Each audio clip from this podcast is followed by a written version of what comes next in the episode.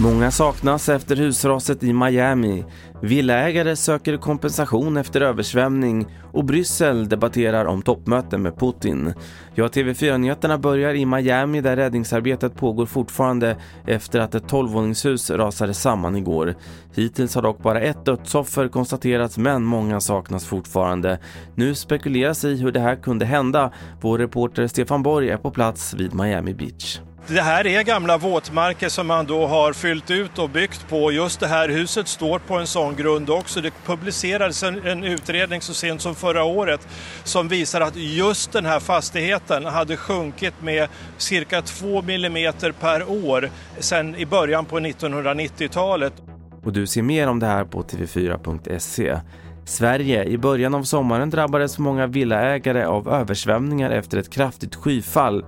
Och i Stockholm kräver nu ett 100-tal av dem att kommunen ska stå för kostnaderna eftersom avloppssystemet inte var anpassat för regnmängderna.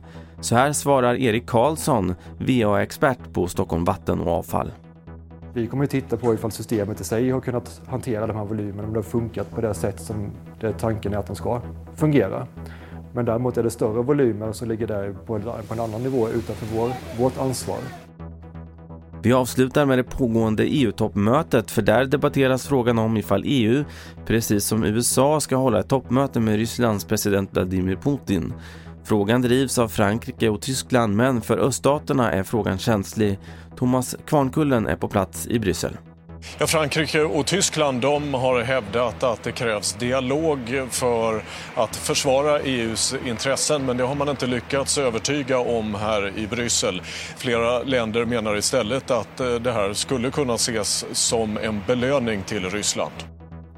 Det var senaste nytt från TV4-nyheterna. Mitt namn är Carl-Oskar Alsén.